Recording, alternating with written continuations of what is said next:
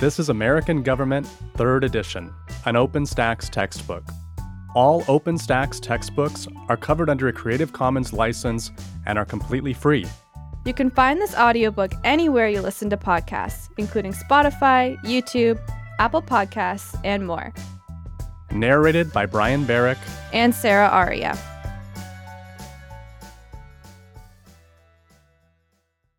Chapter 14 State and Local Government.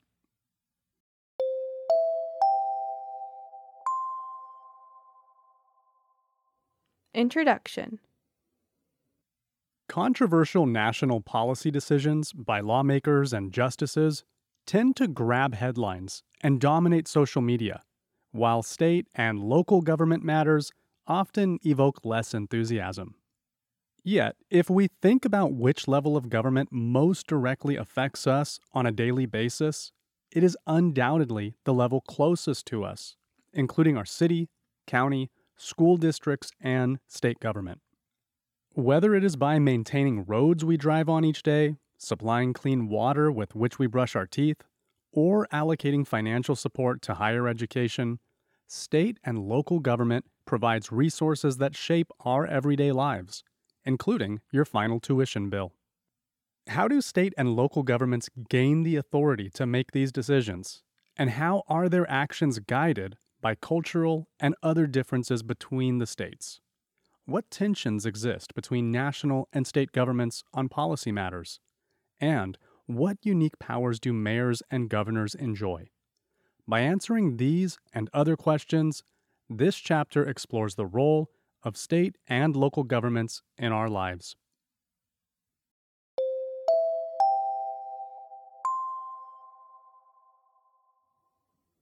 Fourteen point one State Power and Delegation Learning objectives. By the end of this section, you will be able to explain how the balance of power between national and state governments shifted with the drafting and ratification of the Constitution, identify parts of the Constitution that grant power to the national government and parts that support states' rights. Identify two fiscal policies by which the federal government exerts control over state policy decisions. When the framers met at the Constitutional Convention in 1787, they had many competing tensions to resolve. For instance, they had to consider how citizens would be represented in the national government, given population differences between the states. In addition, they had to iron out the differences of opinion about where to concentrate political power. Would the legislative branch have more authority than the executive branch? And would state governments retain as many rights as they had enjoyed under the Articles of Confederation? Here, we look at the manner in which power was divided between the national and state governments, first under the Articles of Confederation, and then under the U.S. Constitution. As you read, observe the shifting power dynamic between the national government and subnational governments at the state and local level. State power at the founding.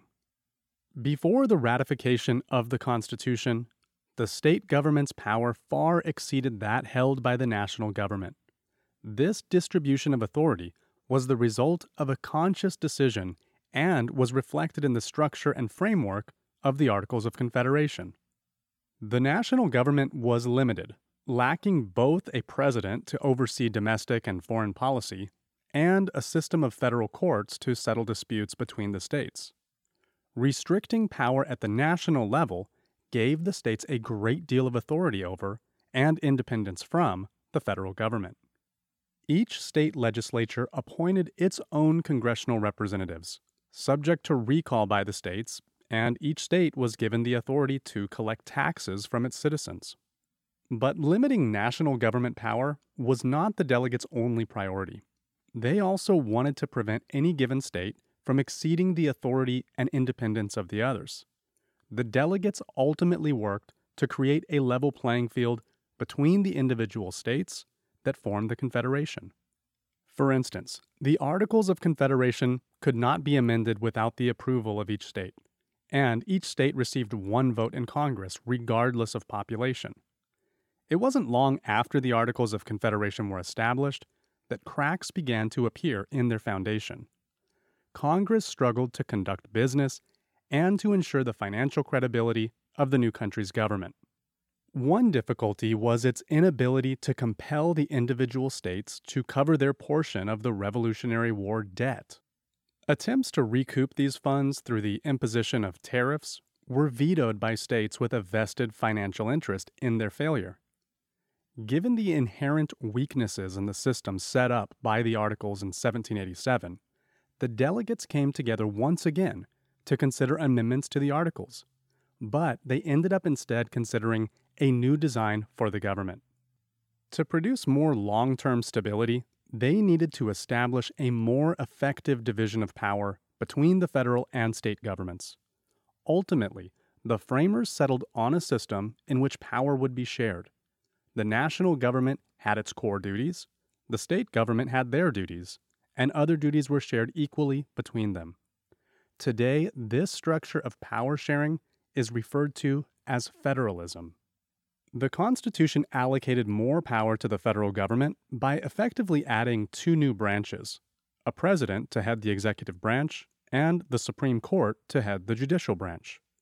The specific delegated or expressed powers granted to Congress and to the President were clearly spelled out in the body of the Constitution under Article 1, Section 8, and Article 2, Sections 2 and 3. In addition to these expressed powers, the national government was given implied powers that, while not clearly stated, are inferred. These powers stem from the Elastic Clause in Article 1, Section 8 of the Constitution, which provides Congress the authority to make all laws which shall be necessary and proper for carrying into execution the foregoing powers. This statement has been used to support the federal government's playing a role in controversial policy matters, such as the provision of health care, the expansion of power to levy and collect taxes, and regulation of interstate commerce. Finally, Article 6 declared that the U.S. Constitution and any laws or treaties made in connection with that document were to supersede constitutions and laws made at the state level. This clause, better known as the Supremacy Clause, makes clear that any conflict in law between the central or federal government and the regional or state governments is typically resolved in favor of the central government.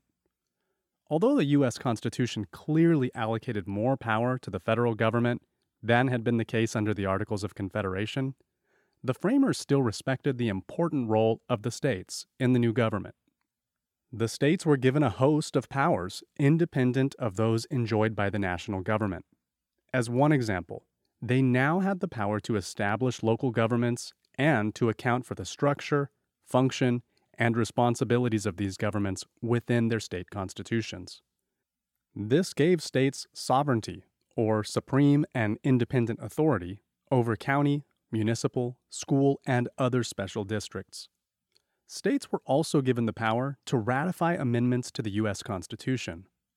Throughout U.S. history, all amendments to the Constitution except one have been proposed by Congress and then ratified by either three fourths of the state legislatures or three fourths of the state conventions called for ratification purposes. This process ensures that the states have a voice in any changes to the Constitution. The 21st Amendment repealing the 18th Amendment's prohibition on alcohol, was the only amendment ratified using the state ratifying convention method. Although this path has never been taken, the U.S. Constitution even allows for state legislatures to take a direct and very active role in the amendment proposal process. If at least two thirds of the state legislatures apply for a national convention, constitutional amendments can be proposed at the convention. Despite the Constitution's broad grants of state authority, one of the central goals of the Anti Federalists, a group opposed to several components of the Constitution, was to preserve state government authority, protect the small states, and keep government power concentrated in the hands of the people. For this reason, the Tenth Amendment was included in the Bill of Rights to create a class of powers known as reserved powers, exclusively to state governments. The amendment specifically reads The powers not delegated to the United States by the Constitution, nor prohibited by it to the states, are reserved to the states respectively or to the people. In essence, if the Constitution does not decree that an activity should be performed by the national government and does not restrict the state government from engaging in it, then the state is seen as having the power to perform the function. In other words, the power is reserved to the states. Besides reserved powers, the states also retained concurrent powers, or responsibilities shared with the national government. As part of this package of powers, the state and federal governments each have the right to collect income tax from their citizens and corporate tax from businesses. They also share responsibility for building and maintaining the network of interstates and highways and for making and enforcing laws. For instance, many state governments have laws regulating motorcycle and bicycle helmet use, banning texting and driving, and prohibiting driving under the influence of drugs or alcohol. Finding a middle ground, debating the need for a national convention. As of 2020, 15 states had passed applications to hold a national convention. These states are pushing for the opportunity to propose a constitutional amendment requiring the national government to balance its budget in the same way most states are mandated to do. For a national convention to be held, at least 34 states must submit applications. Thus, 19 more states would be needed to hold the first national convention in U.S. history. Proponents see the convention as an opportunity to propose an amendment they argue is necessary to reduce federal spending and promote fiscal responsibility. The exploding federal budget deficit adds to these concerns and may create more support for such a process.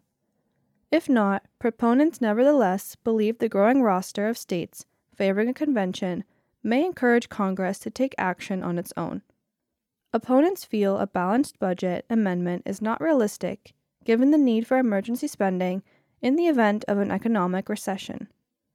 They also worry about the spending cuts and or tax increases the federal government would have to impose to consistently balance the budget.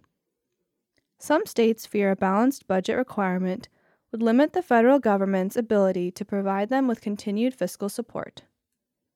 Finally, other opponents argue that states balance only their operating budgets, while themselves assuming massive amounts of debt for capital projects. But perhaps the greatest fear is of the unknown. A national convention is unprecedented, and there is no limit to the number of amendments delegates to such a convention might propose. However, such changes would still need to be ratified by three fourths of the state legislatures or state conventions before they could take effect. What are the potential benefits of a national constitutional convention? What are the risks? Are the benefits worth the risks? Why or why not? The evolution of state power. Throughout U.S. history, the national and state governments have battled for dominance over the implementation of public policy and the funding of important political programs. Upon taking office in 1933, during the Great Depression, President Franklin D. Roosevelt initiated a series of legislative proposals to boost the economy and put people back to work. The enacted programs allowed the federal government to play a broader role in revitalizing the economy while greatly expanding its power. However, this result was not without its critics. Initially, the Supreme Court overturned several key legislative proposals passed under Roosevelt, reasoning that they represented an overreach of presidential authority and were unconstitutional, such as Schechter Poultry Corporation versus United States. Eventually, however, the Supreme Court shifted direction to reflect public opinion which was decisively behind the president and the need for government intervention in a time of economic turmoil. Just three decades later, during the 1964 presidential election campaign, incumbent President Lyndon B. Johnson declared a war on poverty, instituting a package of Great Society programs designed to improve circumstances for lower income Americans across the nation. The new programs included Medicare and Medicaid, which are health insurance programs for seniors and low income citizens, respectively, and the Food Stamp Program, which provides food assistance to low income families. These initiatives greatly expanded the role of the federal government in providing a social safety net. State and local governments became partners in their implementation and also came to rely on the financial support they received from the federal government in the form of program grants. As the federal government's role in policy creation expanded, so did its level of spending. Spending by the federal government began to surpass that of state and local governments shortly after 1940. It spiked temporarily during the Great Depression and again during World War II, resuming a slow climb with the implementation of Johnson's Great Society programs noted above. Growing financial resources gave the federal government increased power over subnational governments. This increased power was because it could use categorical grants to dictate the terms and conditions state governments had to meet to qualify for financial assistance in a specific policy area. Over time, the federal government even began to require state and local governments to comply with legislative and executive authorizations when funding was not attached. These requests from the federal government are referred to as unfunded mandates and are a source of dissatisfaction to political actors at the state and local level. To provide more transparency to state and local governments and reduce the federal government's use of mandates, the Unfunded Mandates Reform Act was passed in 1995. This act requires the Congressional Budget Office to provide information about the cost of any proposed government mandate that exceeds a specified threshold before the bill can be considered in Congress. Despite the national government's power to pass and fund policy that affects lower level governments, states still have gained considerable headway since the late 20th century. For instance, with the passage of the Personal Responsibility and Work Opportunity Reconciliation Act in 1996, known as the Welfare Reform Bill, states were given great discretion over the provision of welfare. The federal government reduced its level of monetary support for the program, and, in exchange, the states gained more authority over its implementation.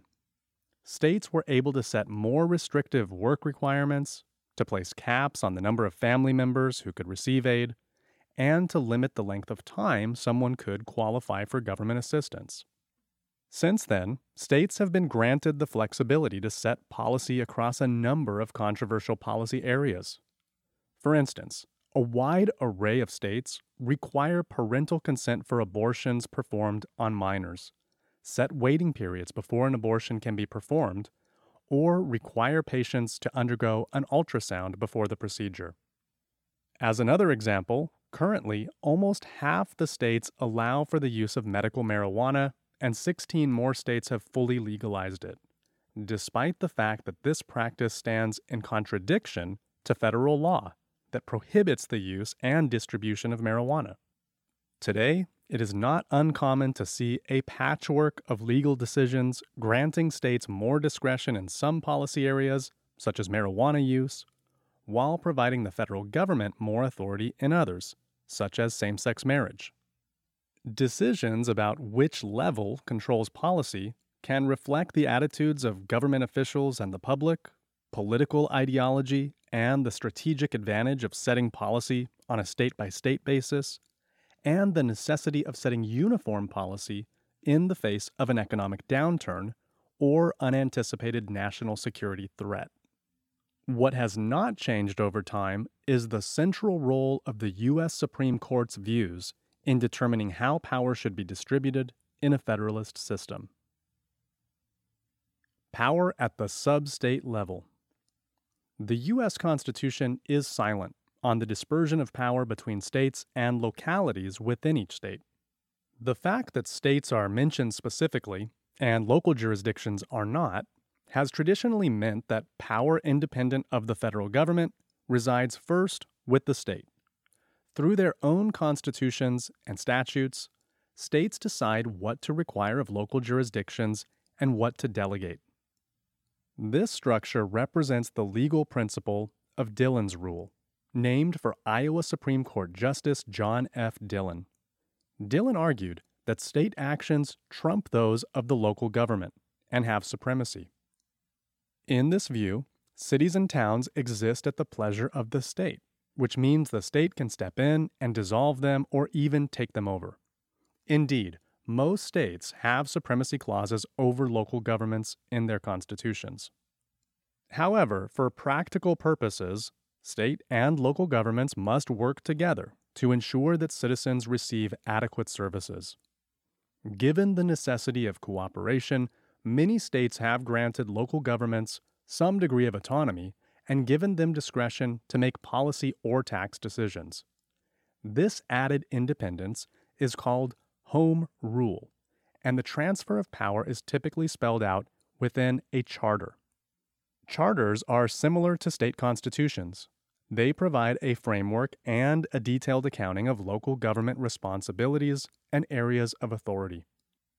Potential conflicts can come up over home rule. For example, in 2015, the state of Texas overruled a fracking ban imposed by the city of Denton. Like state governments, local governments prioritize spending on building and maintaining the transportation infrastructure, supporting educational institutions, promoting community protection, and funding healthcare. Local governments, just like state governments, receive a sizable chunk of their revenue from grants and transfers from other levels of government. The next biggest source of revenue for local governments is property tax collections. Property taxes can be assessed on homes, land, and businesses. The local government's reliance on property tax revenue can be problematic for a number of reasons. First, unlike sales tax, the collection of which is spaced out in small increments across multiple transactions, property tax is collected in one or two lump sums and is therefore highly visible and unpopular.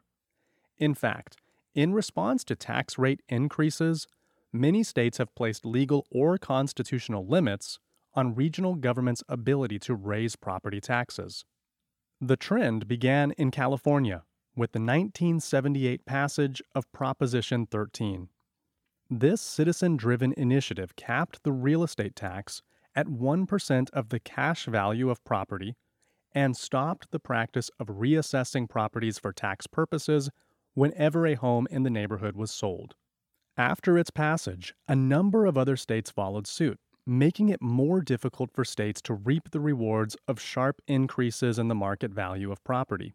And, of course, not reassessing properties for tax purposes unless a home is sold leads to massive disparities in amounts paid by neighbors living in similar houses in the same neighborhood.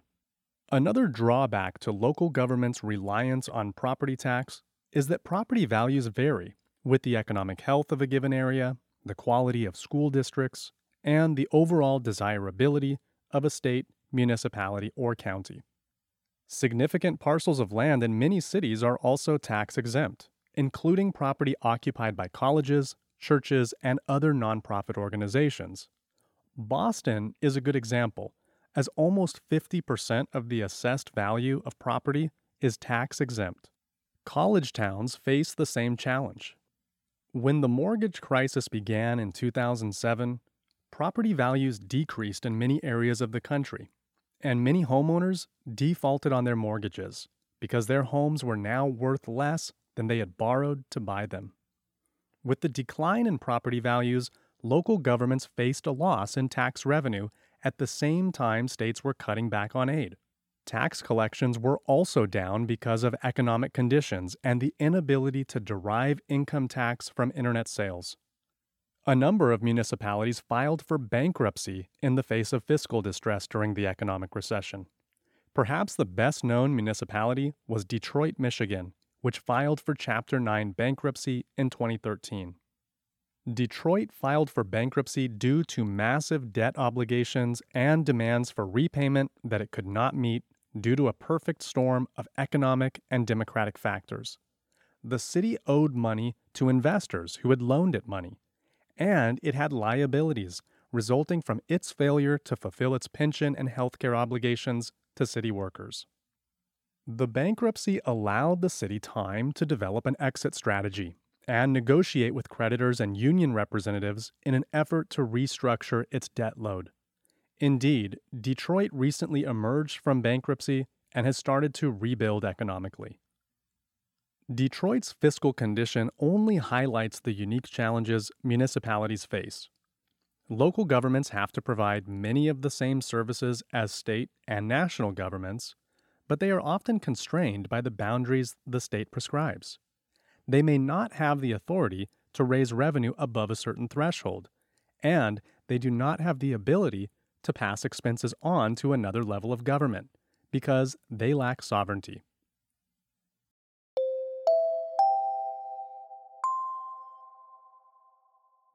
Fourteen point two State Political Culture Learning Objectives by the end of this section, you will be able to compare Daniel Elazar's three forms of political culture, describe how cultural differences between the states can shape attitudes about the role of government and citizen participation, discuss the main criticisms of Daniel Elazar's theory. Some states, such as Alaska, are endowed with natural resources they can use their oil or natural gas reserves to their advantage to fund education or reduce taxes.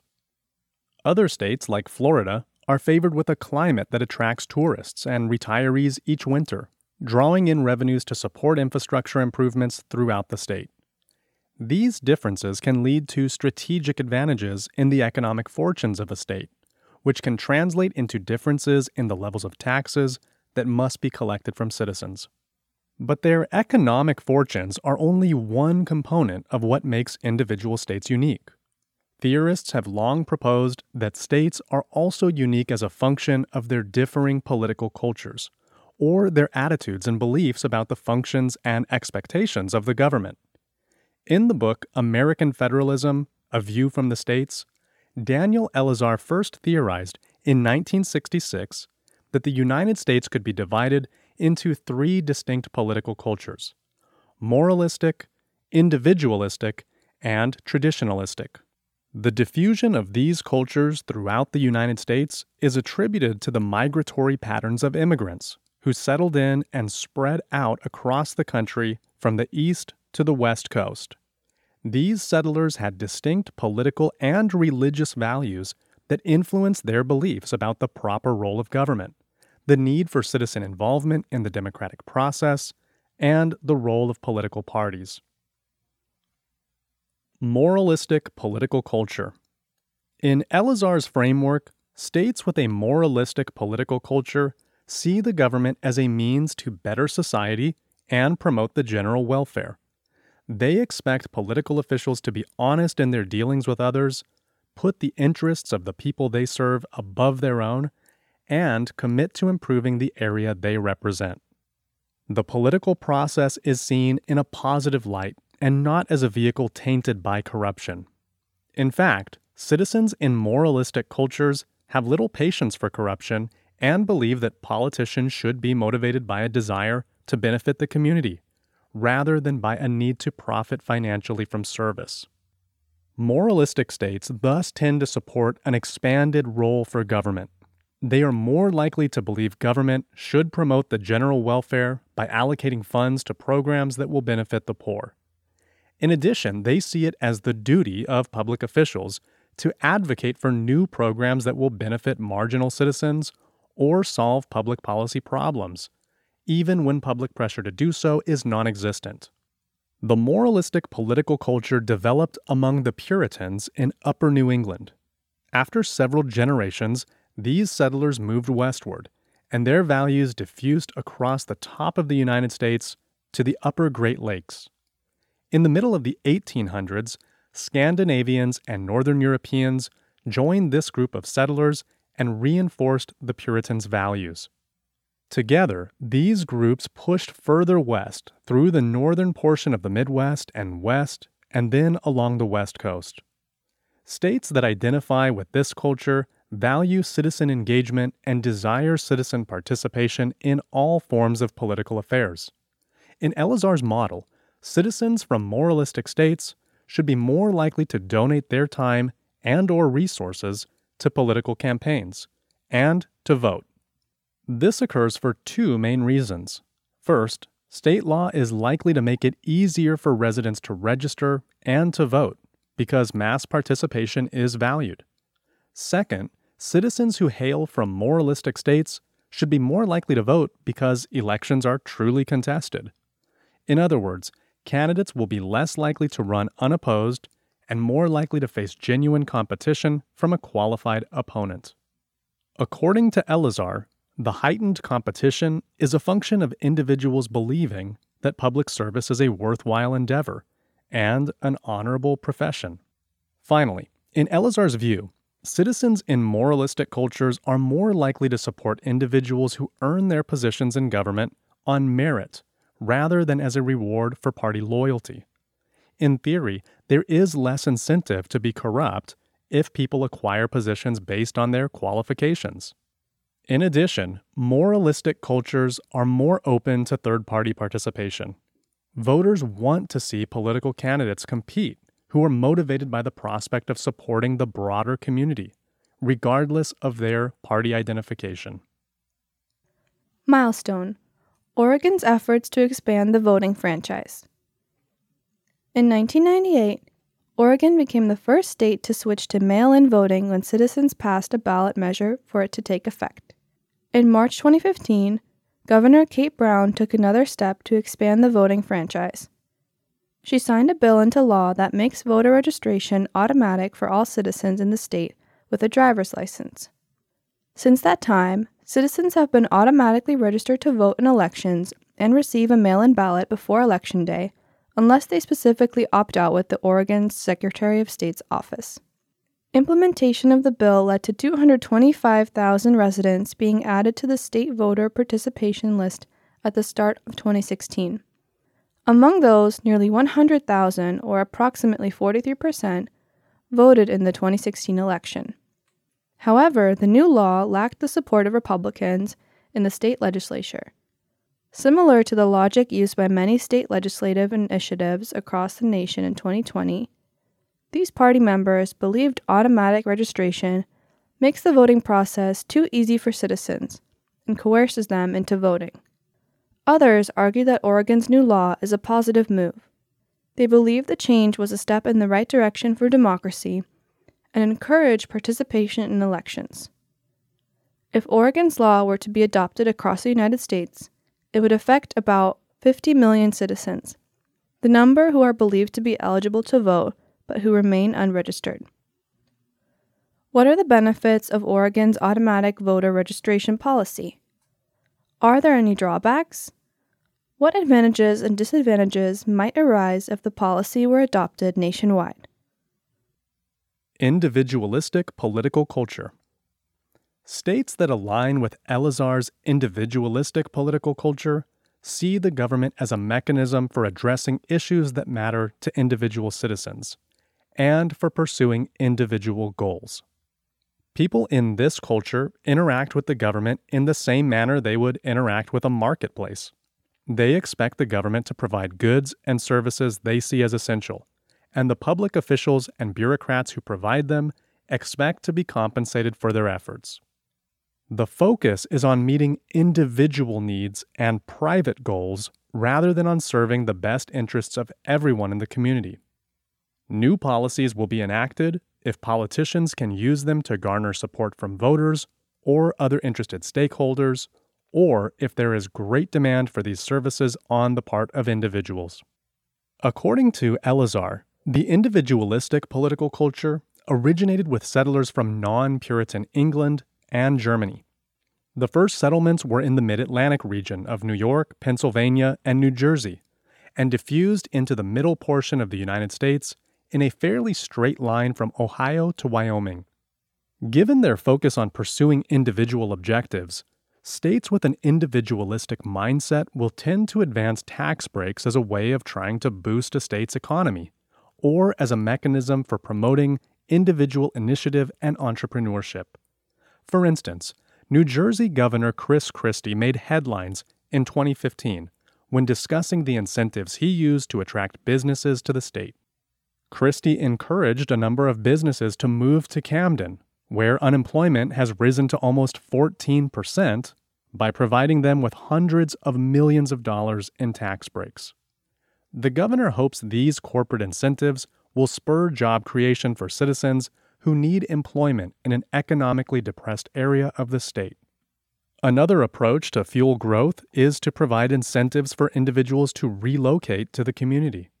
For example, in the hope of attracting employees who telecommute for their jobs, Tulsa Remote offers people $10,000 if they relocate to Tulsa, which they can use for a down payment on a home. Since this theoretical lens assumes that the objective of politics and the government is to advance individual interests, Elazar argues that individuals are motivated to become engaged in politics only if they have a personal interest in this area or wish to be in charge of the provision of government benefits. They will tend to remain involved if they get enjoyment from their participation or rewards in the form of patronage appointments or financial compensation. As a result of these personal motivations, citizens in individualistic states will tend to be more tolerant of corruption among their political leaders, and less likely to see politics as a noble profession in which all citizens should engage.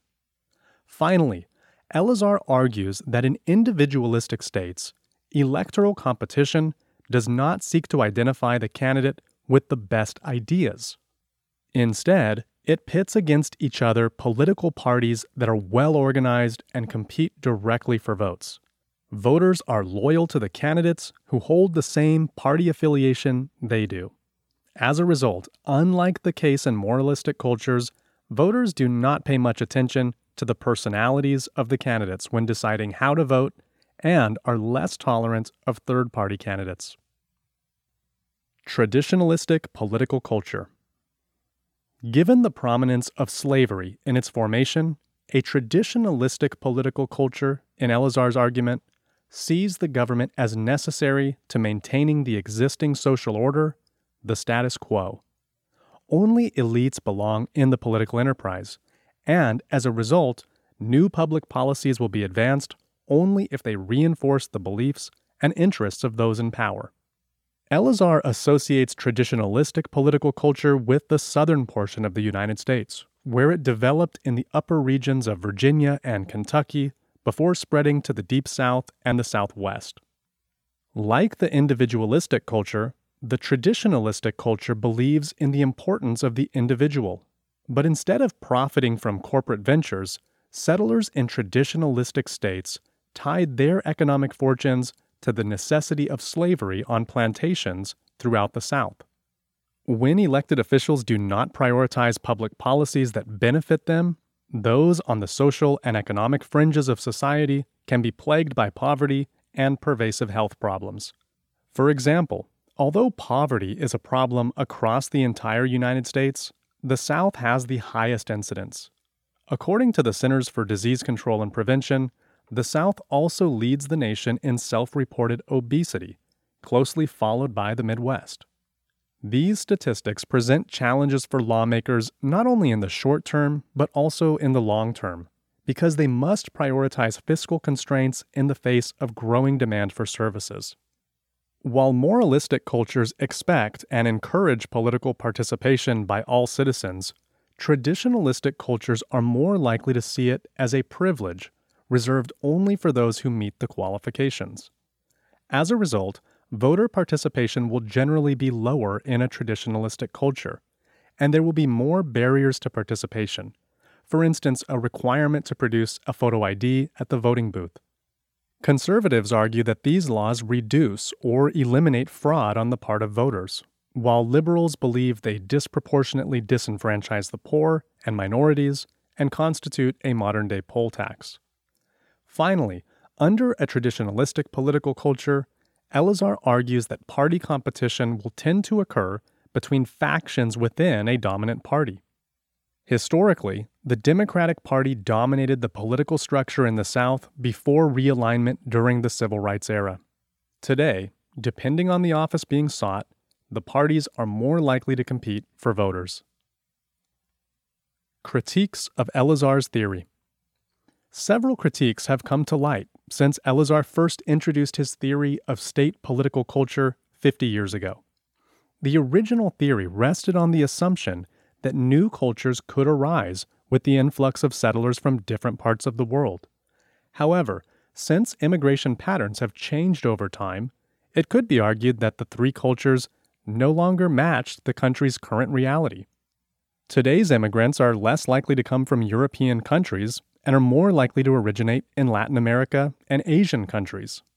In addition, advances in technology and transportation have made it easier for citizens to travel across state lines and to relocate.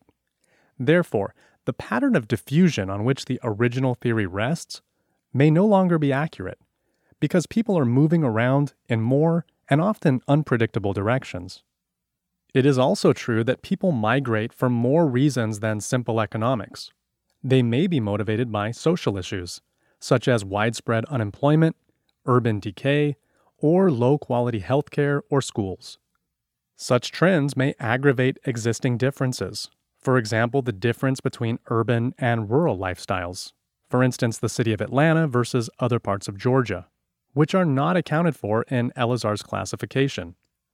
Finally, unlike economic or demographic characteristics that lend themselves to more precise measurement, culture is a comprehensive concept that can be difficult to quantify.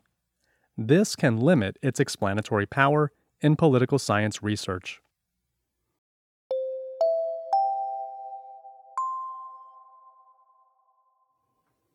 Fourteen point three Governors and State Legislatures. Learning Objectives.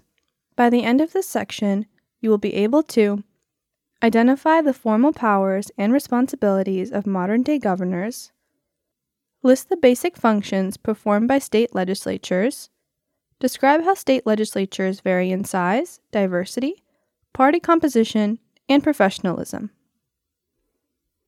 Public opinion regarding Congress has reached a dismal low, with more than 80% of those surveyed in 2014 saying they do not feel most members of Congress deserve to be reelected. This attitude stems from partisan rivalry, media coverage that has capitalized on the conflict, fiscal shutdowns, and the general perception that Congress is no longer engaged in lawmaking. The picture looks quite different at the subnational level at least where lawmaking is concerned. State representatives and senators have been actively engaged in the lawmaking function, grabbing national attention at times for their controversial and highly partisan policies. Governors have been active in promoting their own policy agendas, either in cooperation with the state legislature or in opposition to it.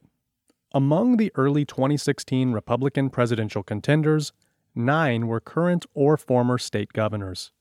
In the Democratic field in 2020, four current or former state governors pursued the nomination. Increasingly, governors are using their office and the policies they have signed into law as a platform to gain national attention and to give voters a sense of their priorities, should they ascend to the highest office in the country, the presidency. Governors in charge. Anyone elected to the office of governor assumes tremendous responsibility overnight. He or she becomes the spokesperson for the entire state and their political party, accepts blame or praise for handling decision making in times of crisis, oversees the implementation of public policy, and helps shepherd legislation through the lawmaking process. These tasks require a great deal of skill and demand that governors exhibit different strengths and personality traits.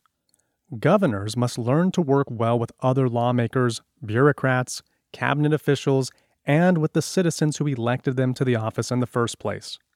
The ongoing water crisis in Flint, Michigan provides a good case in point. The COVID 19 pandemic put every governor in the hot seat as they considered decisions on masks, social distancing, and how to allocate federal funds. Governors have tremendous power over the legislative branch because they serve year round and hold office alone. They also command wide press coverage by virtue of being the leading elected official in their state. Finally, while there are variations in degree across the states, most governors have more power relative to their state legislatures than does the U.S. president relative to the U.S. Congress. State executive power flows from factors such as the propensity of state legislatures to meet for only part of the year and their resulting reliance for information on the governor and his or her administration. Stronger formal tools like line item vetoes, budget cutting discretion, and the fact that state legislators typically hold down another job besides that of legislator.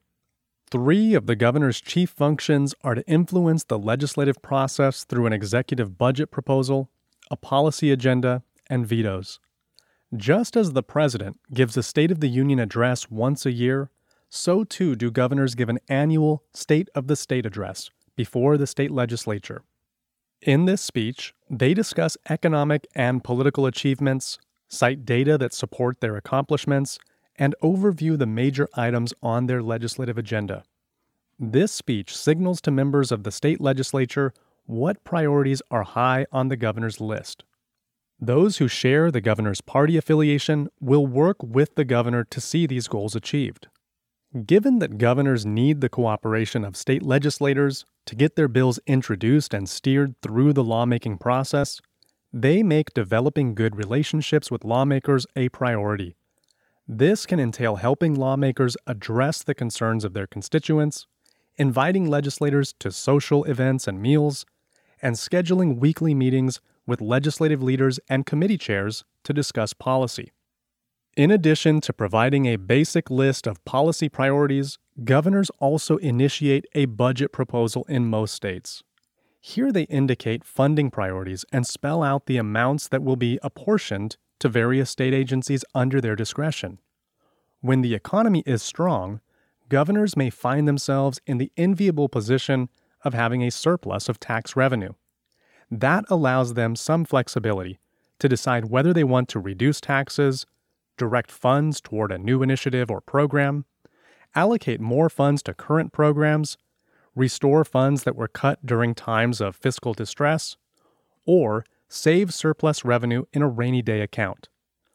Moreover, when cuts must be made, especially when the legislature is not in session, it is typically the governor or their finance director who makes the call on what gets cut. Having introduced their priorities, the governor will work on the sidelines to steer favored bills through the legislative process. This may entail holding meetings with committee chairs or other influential lawmakers concerning their legislative priorities, working with the media to try to get favorable coverage of legislative priorities, targeting advocacy organizations to maintain pressure on resistant lawmakers, or testifying in legislative hearings about the possible impacts of the legislation. Once legislation has made its way through the lawmaking process, it comes to the governor's desk for signature. If a governor signs the bill, it becomes law. And if the governor does not like the terms of the legislation, they can veto or reject the entire bill. The bill can then become law only if a supermajority of legislators overrides the veto by voting in favor of the bill. Since it is difficult for two thirds or more of state legislators to come together to override a veto, after all, it requires many members of the governor's own party to vote against the governor. The simple act of threatening to veto can be enough to get legislators to make concessions to the governor before the governor will pass the legislation. The ability to veto legislation is just one of the formal powers governors have at their disposal. Formal powers are powers the governor may exercise that are specifically outlined in state constitutions or state law. Unlike U.S. presidents, many governors also have additional veto powers at their disposal, which enhances their ability to check the actions of the legislative branch. For instance, most states provide governors the power of the line item veto. The line item veto gives governors the ability to strike out a line or individual portions of a bill while letting the remainder pass into law. In addition, approximately 30% of governors have the power of an amendatory veto, which allows them to send a bill back to the legislature and request a specific amendment to it. Finally, a small number of governors, including the governor of Texas, also have the power of a reduction veto, which allows them to reduce the budget proposed in a piece of legislation. Besides the formal power to prepare the budget and veto legislation, governors also have the power to call special sessions of the legislature for a wide array of reasons. For instance, sessions may be called to address budgetary issues during an economic downturn, to put together a redistricting plan, or to focus intensively on a particular issue the governor wants rectified immediately. In some states, only the governor has the power to call a special session, while in other states, the power is shared between the legislative and executive branches. Although governors have a great deal of power in the legislative arena, this is not their only area of influence. First, as leaders in their political party, governors often work to raise money for other political figures who are up for re election. A governor who has high public approval ratings may also make campaign appearances on behalf of candidates in tough re election fights across the state. Governors can draw in supporters, contributions, and media attention that can be beneficial to other political aspirants. And the party will expect them to do their part to ensure the greatest possible number of victories for their candidates. Second, as the spokesperson for their state, governors make every effort to sell the state's virtues and unique characteristics, whether to the media, to other citizens across the United States, to potential business owners, or to legislative leaders in Washington, D.C. Governors want to project a positive image of their state that will encourage tourism, relocation, and economic investment within its boundaries. Collectively, governors make a mark through the National Governors Association, which is a powerful lobbying force in the nation's capital. For example, Texas Governor Greg Abbott made headlines in 2015 for writing to the CEO of General Electric, urging the company to relocate its corporate headquarters from Connecticut, which had just raised its corporate tax rate, to Texas. As his state spokesperson, Abbott promoted Texas's friendly corporate tax structure and investment in transportation and education funding in hopes of enticing GE to relocate there and bring economic opportunities with it. The company has since decided to relocate to Boston after receiving incentives worth up to $145 million from Massachusetts officials. Another example involved Texas Governor Rick Perry touring California in 2014 in order to bring prospective businesses from the Golden State to Texas. In what was arguably the biggest round of lobbying by state and local governments toward a big business, Amazon recently conducted a search for a second corporate headquarters. After months of consideration, hundreds of op eds extolling the virtues of locating in particular communities, Amazon picked two sites Arlington, Virginia, and Long Island City, New York, where it plans to spend over $2 billion at each site. In March 2015, the governor of Virginia, Terry McAuliffe, and the mayor of Chicago, Rahm Emanuel, both sent letters to corporate heads in Indiana after controversy erupted around the passage of that state's Religious Freedom Restoration Act. This bill is designed to restrict government intrusion into people's religious beliefs, unless there is a compelling state interest. It also provides individuals and businesses with the ability to sue if they feel their religious rights have been violated. However, opponents feared the law would be used as a means to discriminate against members of the LGBTQ community, based on business owners' religious objections to providing services for same sex couples. In the media firestorm that followed the Indiana law's passage, several prominent companies announced they would consider taking their business elsewhere or canceling event contracts in the state if the bill were not amended. This led opportunistic leaders in the surrounding area to make appeals to these companies in the hope of luring them out of Indiana. Ultimately, the bill was clarified, likely due in part to corporate pressure on the state to do so. The clarification made it clear that the law could not be used to refuse employment, housing, or service based on an individual's sexual orientation or gender identity. Controversial legislation like the Religious Freedom Restoration Act is only one of the many environmental factors that can make or break a governor's reputation and popularity. Other challenges and crises that may face governors include severe weather, terrorist attacks, immigration challenges, and budget shortfalls. New Jersey Governor Chris Christie gained national attention in 2012 over his handling of the aftermath of Hurricane Sandy, which caused an estimated $65 billion worth of damage and cost the lives of over 150 individuals along the east coast of the United States. Christie was famously photographed with President Obama during their joint tour of the damaged areas, and the governor subsequently praised the president for his response. Some later criticized Christie for his remarks because of the close proximity between the president's visit and Election Day, along with the fact that the Republican governor and Democratic president were from opposite sides of the political aisle.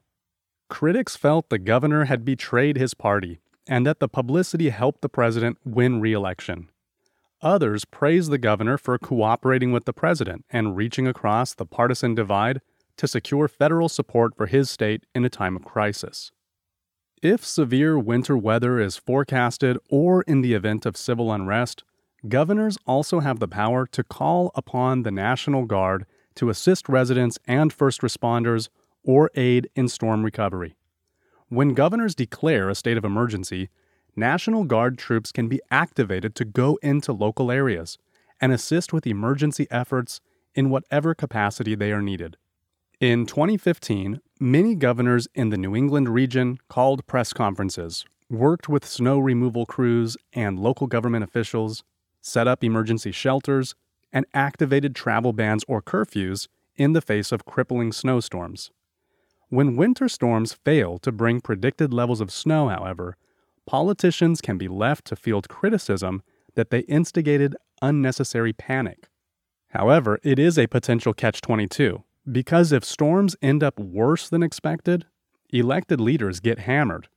For example, a lengthy freeze in South Texas where even one winter day below freezing is highly unusual, led to a tragic disaster when electrical capacity failed, water pipes froze, and supplies of drinking water were deemed unsafe. A total of 111 people died during the episode, and the Texas power grid was within minutes of a total collapse. Government officials mandated blackouts even as people experienced below freezing temperatures. Governors feel the weight of their decisions as they try to balance the political risks of overreacting and the human costs of letting the state be caught unprepared for these and other major natural disasters. As the chief spokesperson, they take all the blame or all the credit for their actions. With that said, it is important to note that presidents can enlist the National Guard for federal service as well. Governors also have the power to spare or enhance the lives of individuals convicted of crimes in their state. Although they may choose to exercise this formal power only during the closing days of their term, if at all, most governors have the authority to grant pardons just as U.S. presidents do. A pardon absolves someone of blame for a crime and can secure their release from prison. Governors can also commute sentences reducing the time an individual must serve if there are doubts about the person's guilt, concerns about mental health, or reason to feel the punishment was inappropriately harsh. In the past 10 years, the governors of New Jersey and Illinois have commuted the sentences of all inmates on death row before repealing the death penalty in their states. Despite the tremendous formal powers that go with the job, being governor is still personally and professionally challenging. The demands of the job are likely to restrict time with family and require foregoing privacy. In addition, governors will often face circumstances beyond their control. For instance, the state legislature may include a majority of members who do not share the governor's party affiliation. This can make working together more challenging and lead to less cooperation during the legislative session.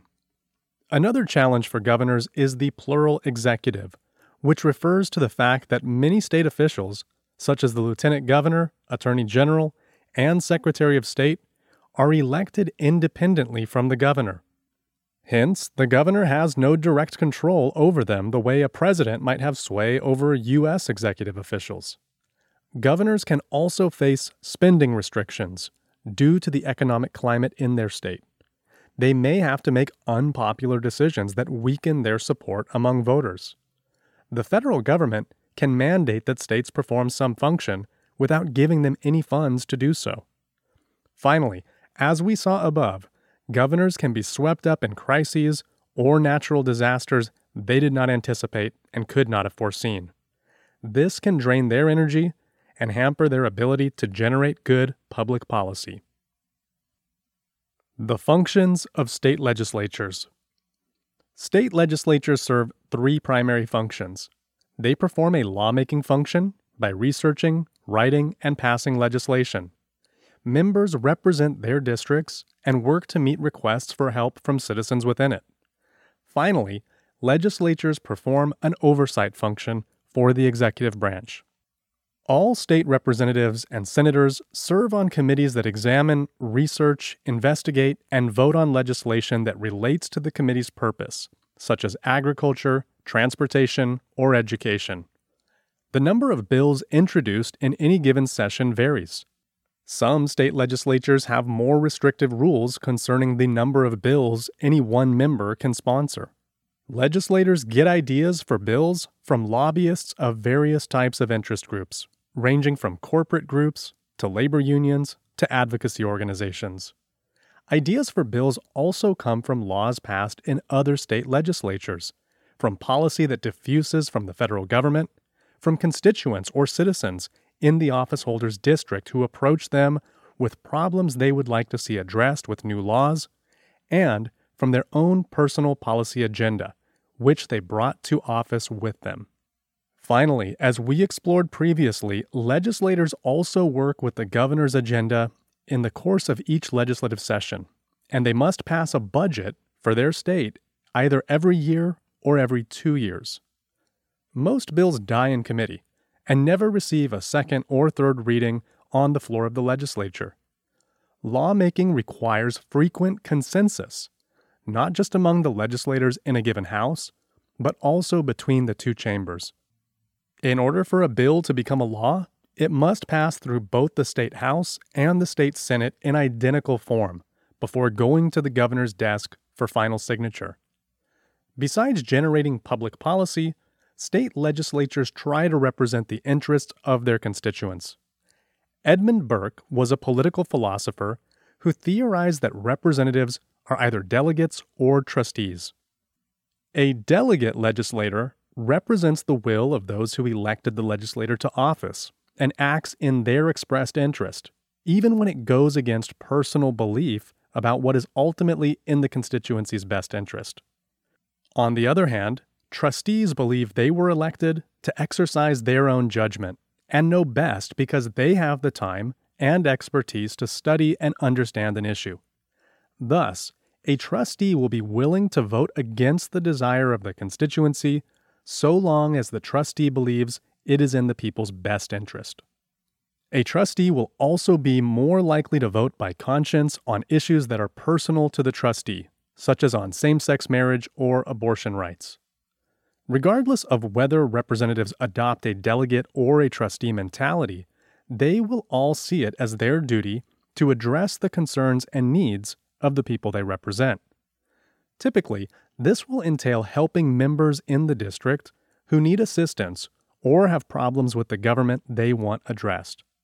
For instance, a constituent may write an elected official asking for help dealing with the bureaucracy such as in a decision made by tax commission, requesting a letter of recommendation for acceptance into a military academy, or proposing a piece of legislation the member can help turn into a law. Legislators also try to bring particularized benefits back to their district. These benefits might include money that can be spent on infrastructure improvements or grants for research. Finally, members will accept requests from local government officials or other constituents to attend parades, ribbon cutting ceremonies, or other celebratory events within their district. They will also work with teachers and faculty to visit classes or meet with students on field trips to the state capitol. The last primary function of state legislators is to oversee the bureaucracy's implementation of public policy, ensuring it occurs in the manner the legislature intended. State legislatures may request that agency heads provide testimony about spending in hearings, or they may investigate particular bureaucratic agencies to ensure that funds are being dispersed as desired. Since legislators have many other responsibilities, and some meet for only a few months each year, they may wait to investigate until a constituent or lobbyist brings a problem to their attention. Insider Perspective The Vanna White and Frankenstein vetoes in Wisconsin. Although the line item, reduction, and amendatory vetoes give governors tremendous power to adjust legislation and to check the legislative branch, the most powerful and controversial vetoes, which have allowed governors to make selective deletions from a bill before signing, are dubbed the Vanna White veto and the Frankenstein veto. Vanna White hosts the popular game show Wheel of Fortune, in which contestants guess what a phrase is based on a limited number of letters. As they guess the letters, White indicates the correct letters within the puzzle. These powers have a colorful history in the state of Wisconsin, where voters have limited their influence on two occasions. The first occurred in 1990, when voters passed a provision restricting the governor's ability to use the Vanna White veto to change a bill by crossing out specific letters within a given word in order to create a new word. After this restriction took effect, the Frankenstein veto came into practice, which allowed a governor to remove individual words, numbers, or passages from a bill and string the remaining text together like the fictional Dr. Frankenstein's monster in an effort to alter the original intent of the legislation. As an example of the Frankenstein veto, when an apportions bill was sent to Wisconsin Governor James E. Doyle for signature in 2005, Doyle scrapped over 700 words from a passage that would have appropriated millions of dollars to transportation. The words that remained in the bill redirected those funds to education. Lawmakers were outraged, but they were not able to override the veto. Then, in 2007, Governor Doyle used the veto once again to raise property taxes almost 2%. As a result of these controversial moves, the state House and Senate passed a referendum to end the ability of governors to create a new sentence by combining words from two or more other sentences. A legislative referendum is a measure passed by the state legislature, such as a constitutional amendment that goes to the voters for final approval. This referendum went to the voters for approval or rejection in the 2008 election, and the voters banned the practice. Governors in Wisconsin and all the states still have tremendous power to shape legislation, however, through the other types of vetoes discussed in this chapter. Should any state governor have the powers referred to as the Vanna White and Frankenstein vetoes? What advantage, if any, might state residents gain from their governor's ability to alter the intent of a bill the legislature has approved and then sign it into law. The composition of state legislatures. In most states, the legislative function is divided between two bodies a state house and a state senate. The only exception is Nebraska, which has a unicameral state senate of 49 members. State legislatures vary a great deal in terms of the number of legislators in the House and Senate, the range of diversity across the membership, the partisan composition of the chamber relative to the governor's affiliation, and the degree of legislative professionalism. This variation can lead to differences in the type of policies passed and the amount of power legislatures wield relative to that of the governor. According to the National Conference of State Legislatures, at 40 members, Alaska's is the smallest house, while New Hampshire's is the largest at 400. State senates range in size from 20 members in Alaska to 67 members in Minnesota. The size of the institution can have consequences for the number of citizens each member represents. Larger bodies have a smaller legislator to constituent ratio, assuming even populations. Larger institutions can also complicate legislative business because reaching consensus is more difficult with more participants. The term length in the state House is frequently two years, while in the state Senate it is more commonly four years. These differences have consequences too, because representatives in the state House, with the next election always right around the corner, will need to focus on their reelection campaigns more frequently than senators. On the other hand, state senators may have more time to focus on public policy and become policy generalists because they each must serve on multiple committees due to their smaller numbers. In 2021, according to the National Conference of State Legislatures, women made up 30.6% of the nation's state legislators. However, the number varies a great deal across states. For instance, in Arizona and Vermont, women account for around 40% of the state legislative membership. However, they make up less than 16% of the legislatures in Alabama, Louisiana, Oklahoma, South Carolina, West Virginia, and Wyoming. Data on minority representatives is more difficult to obtain, but 2019 estimates from Emory University professor Beth Reingold, paired with census estimates from 2019, show that African Americans and Latinos are both underrepresented in state government relative to their percentage of the population. In 2009, African Americans made up 9.3% of state legislators, compared to the 13.4% of the population they constitute nationwide.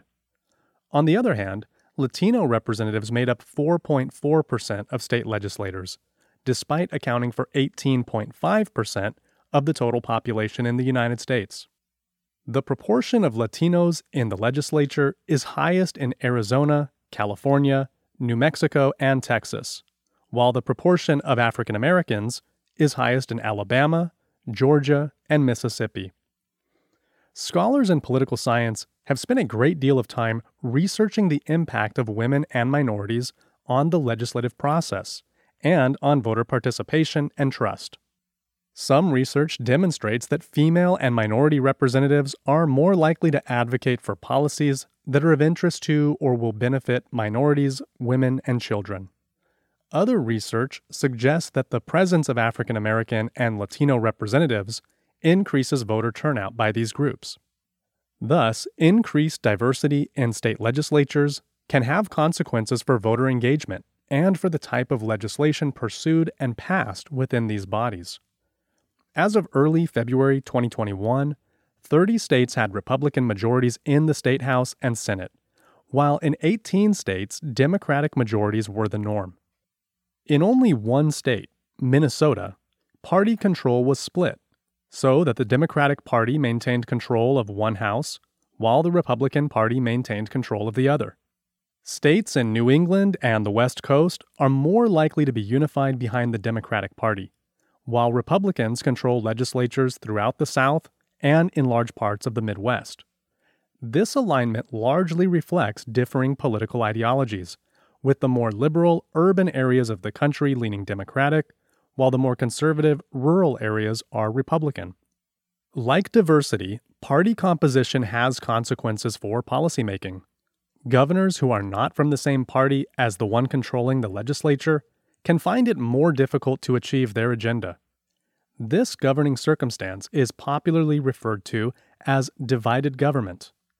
In a time of divided government, a governor may have to work harder to build relationships and to broker consensus. In addition, when state party control is divided between the legislative and executive branches, the governor may find that legislators are more likely to muster the numbers to overturn at least some of their vetoes. In contrast, when the governor's own party controls the legislature, a situation known as unified government, conventional wisdom suggests that they will have a smoother and more productive relationship with the legislature. Party composition also matters for the overall legislative agenda.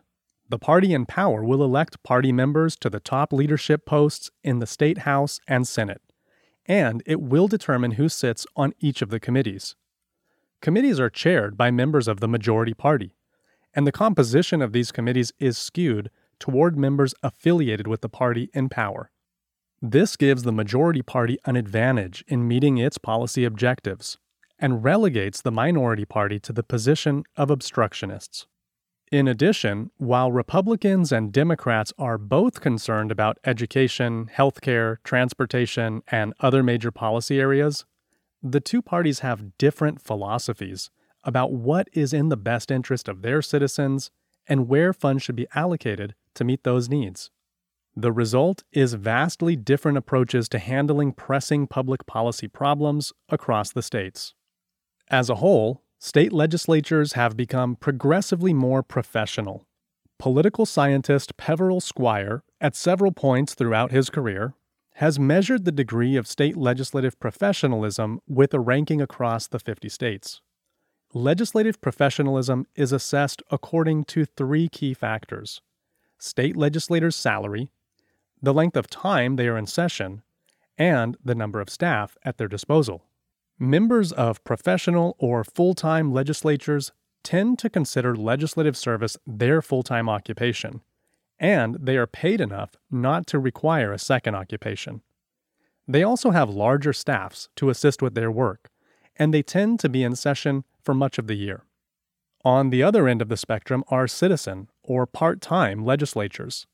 Representatives and senators in these legislatures do not enjoy the same perks as their counterparts in professional legislatures. Generally, salary is much lower, and so is staff assistance. Members typically need to seek outside employment to supplement their income from legislative work, and the legislature will meet for only a brief period of time during the year.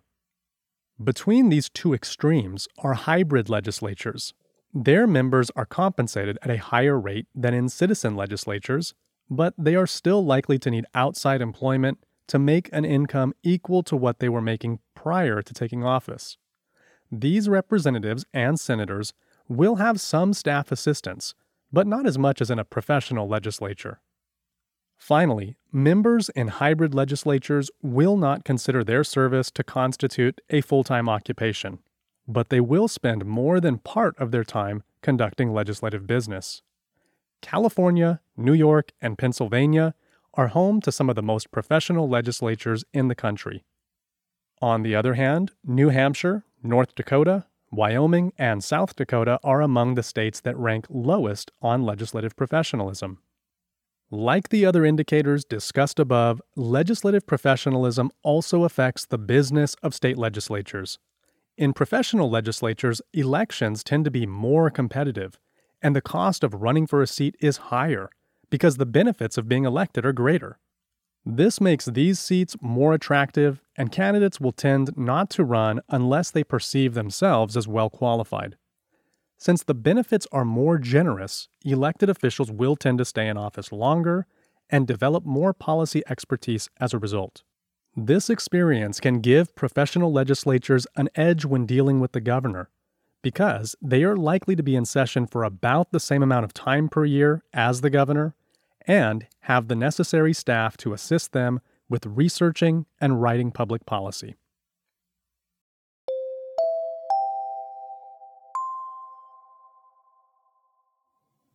Fourteen point four State legislative term limits.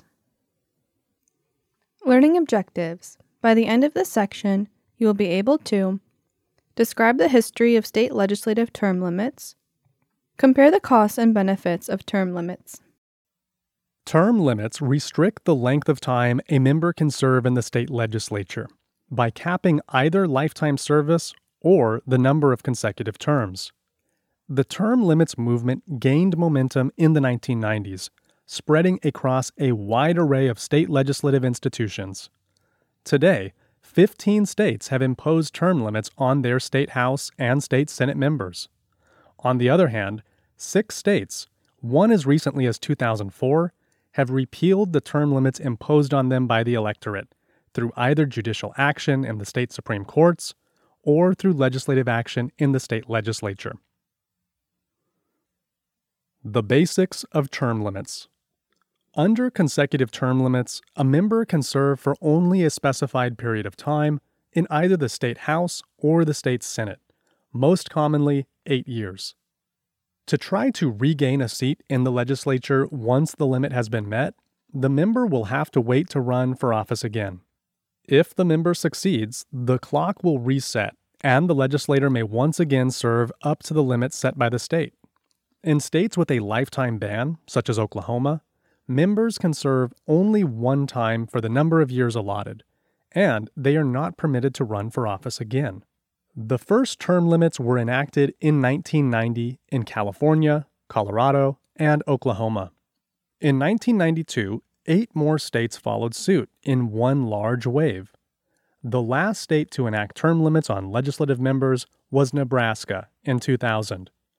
However, term limits did not stay in effect in all these states. Many state Supreme Courts repealed them and declared them unconstitutional for a variety of reasons. For instance, in Massachusetts and Washington, term limits were deemed unconstitutional because they affected candidate qualifications to compete for a given office. The courts ruled that changes to those qualifications could be made only by amending the state constitution, not by voters changing the state law. Advantages of term limits. In many cases, the movement to institute term limits was initiated by voters and passed through citizen initiatives, which allow citizens to place a proposed law or constitutional amendment on the ballot for a popular vote. Proponents of term limits felt new blood was needed in state legislatures to bring fresh ideas and perspectives to lawmaking.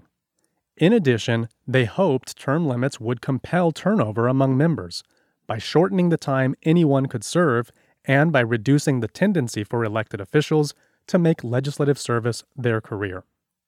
In conjunction with this thinking, some supporters hoped term limits would increase the motivation to make good public policy. If members were less focused on re election and knew they could not serve more than a certain number of years, perhaps they would get right down to the business of making laws and produce innovative policy within a narrow window of time. For other proponents, the hope was that term limits would increase diversity within the chamber by encouraging more women, members of racial and ethnic minority groups, members of the minority party, and people with unconventional occupations to run for office because seats would be open more frequently. In addition, supporters speculated that increased turnover might prompt higher rates of electoral competition and voter interest. Finally, they believed the loss of long term legislators due to term limits would allow new members and younger legislators to assume leadership positions within the chamber and committees, creating another way to bring fresh approaches to the lawmaking process. Get connected. Working to expand term limits. One pro term limits advocacy group, U.S. Term Limits, is dedicated to the expansion of term limits across the United States.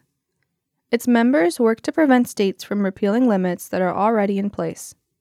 They also support efforts by citizens to institute term limits in states where they are not currently in place, and in Congress where the Supreme Court declared them unconstitutional.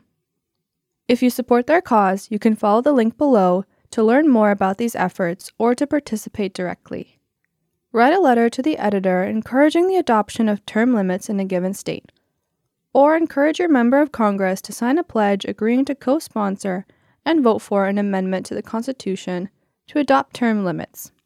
You can also sign an online petition to support the adoption of term limits at the federal level or make a donation to a term limit advocacy group. What is your state's policy on term limits?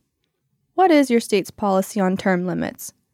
If limits are in place, how have they changed your representation in the state capitol? If they are not in place, what effect would adopting them have on your representation? There is no comparable national movement against term limits. Why do you think that is the case? Based on your answers, do you favor term limits or not? And why? Disadvantages of term limits. Although proponents have many reasons for supporting term limits, opponents also have compelling reasons for not supporting their implementation in the state legislature. In addition, research by political scientists has uncovered a number of negative consequences since term limits took effect. Although proponents argued that term limits would increase legislative diversity, research comparing the rate of female and minority representation in term limited and non term limited states does not bear out this expectation. There is no statistically significant difference in diversity between the two groups of states. Although term limits may have produced more open seats, additional barriers to holding office can still exist and affect the willingness of women and minorities to run for office. In addition, women and minorities are subject to the same term limits as men, and given their low numbers among candidates for office, on balance, a legislature can lose more women or minorities than it gains. Term limits also affect the power structure between the legislative and executive branches, and the key sources from whom legislators draw information about bills before the chamber. Research demonstrates that post term limits, legislators became more likely to consult with lobbyists to gain information about legislation under consideration than had been the case before term limits.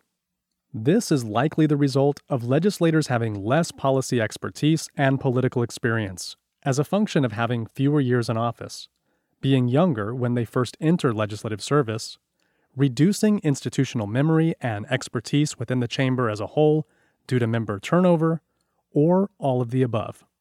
Interest groups may thus enjoy greater ability to set the agenda and push for policy that favors their organization.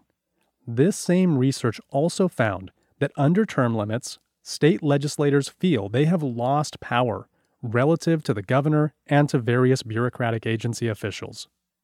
This presumed loss of power could damage the state legislature's ability to adequately check the actions of the executive branch and to perform legislative functions such as oversight. Finally, term limits could affect voter enthusiasm and turnout. If voters are disappointed they cannot retain legislators they like or have developed a positive relationship with. Once term limits take effect, all legislators are at the voters' mercy regardless of the skill or talent they may bring to the office.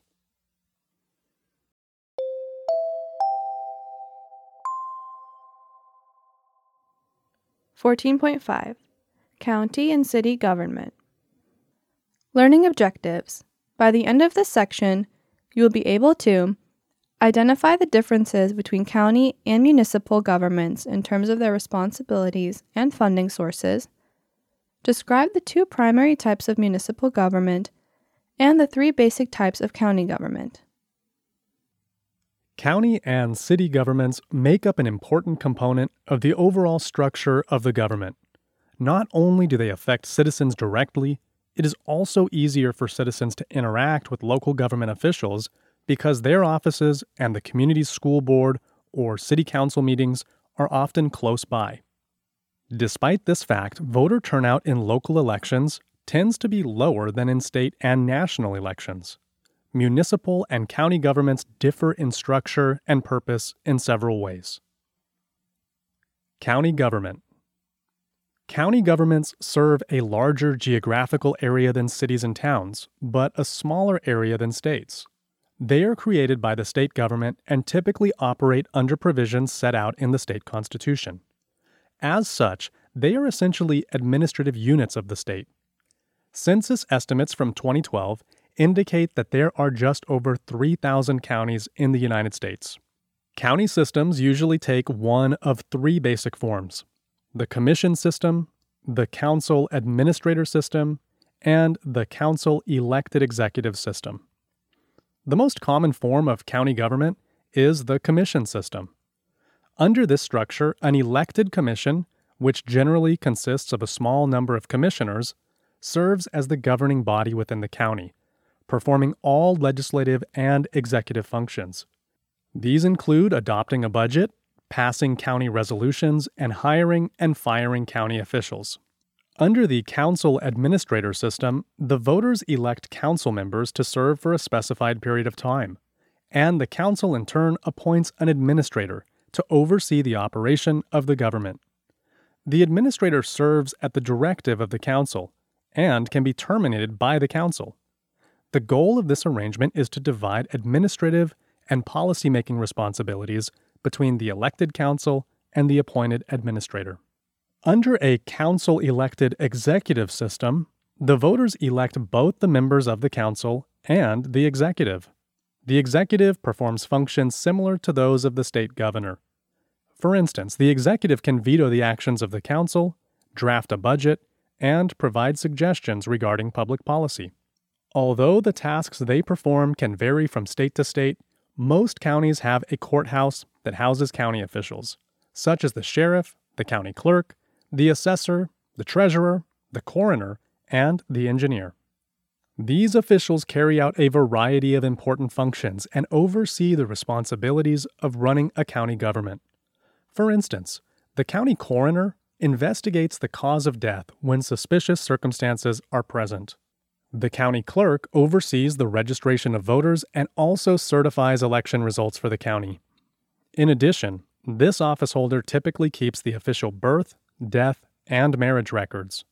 The county treasurer oversees the collection and distribution of funds within the county, while the county assessor conducts property tax evaluations and informs individual citizens or business owners of their right to contest the appraised value of their property.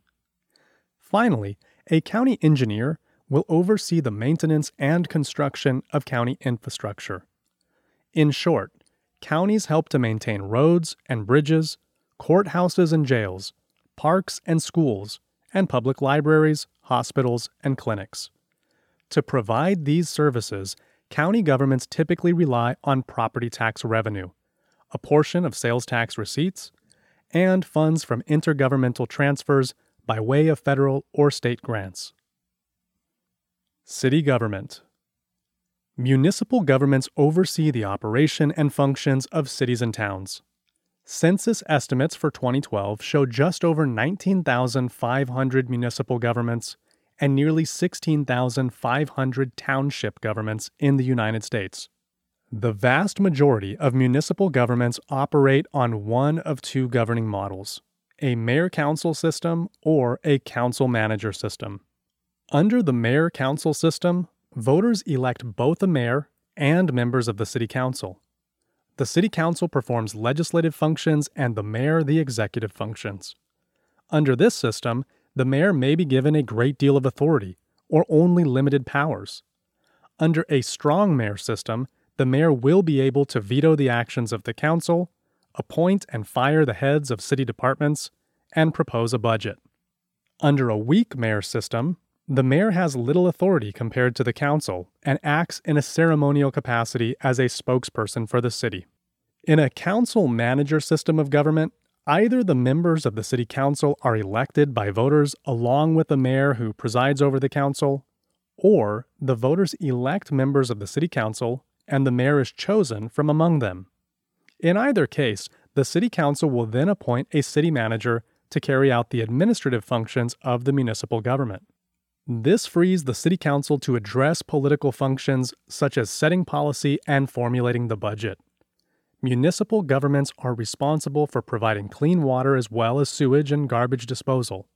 They must maintain city facilities, such as parks, streetlights, and stadiums. In addition, they address zoning and building regulations, promote the city's economic development, and provide law enforcement, public transportation, and fire protection. Municipal governments typically rely on property tax revenue, user fees from trash collection and the provision of water and sewer services, a portion of sales tax receipts, and taxes on business. This has been American Government 3rd Edition, an OpenStax textbook. All OpenStax textbooks are covered under a Creative Commons license and are completely free. For more details, visit openstax.org. The music is Take Me Higher by Jazzar, which is also covered under a Creative Commons license. His website is betterwithmusic.com. We want to give special thanks to CC ECHO, the California Consortium for Equitable Change in Hispanic Serving Institutions, Open Educational Resources, for providing the funding for this project. You can learn more about CC ECHO by visiting hancockcollege.edu slash ccEcho. If you would like to contact us, please email audiobook at fastmail.com. Thank you for listening and for sharing this recording with a colleague or friend.